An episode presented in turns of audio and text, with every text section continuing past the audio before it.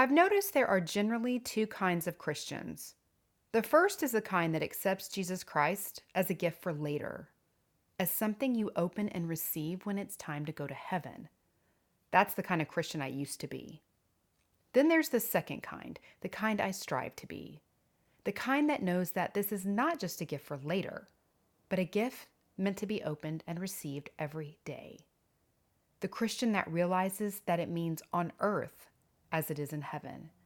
The Christian that knows when you open this gift now, you get the peace which passes all understanding, the strength to do all things, the promise of good plans for your life, the intention of health and prosperity, the wisdom, faith, hope, joy, and love that God desires for you right now, on earth as it is in heaven.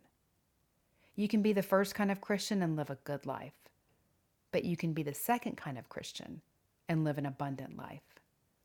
Jesus said, I come that they may have life and that they might have it more abundantly. Remember that Jesus is a gift for right now. Open it, receive it daily, and live the abundant life that God has for you.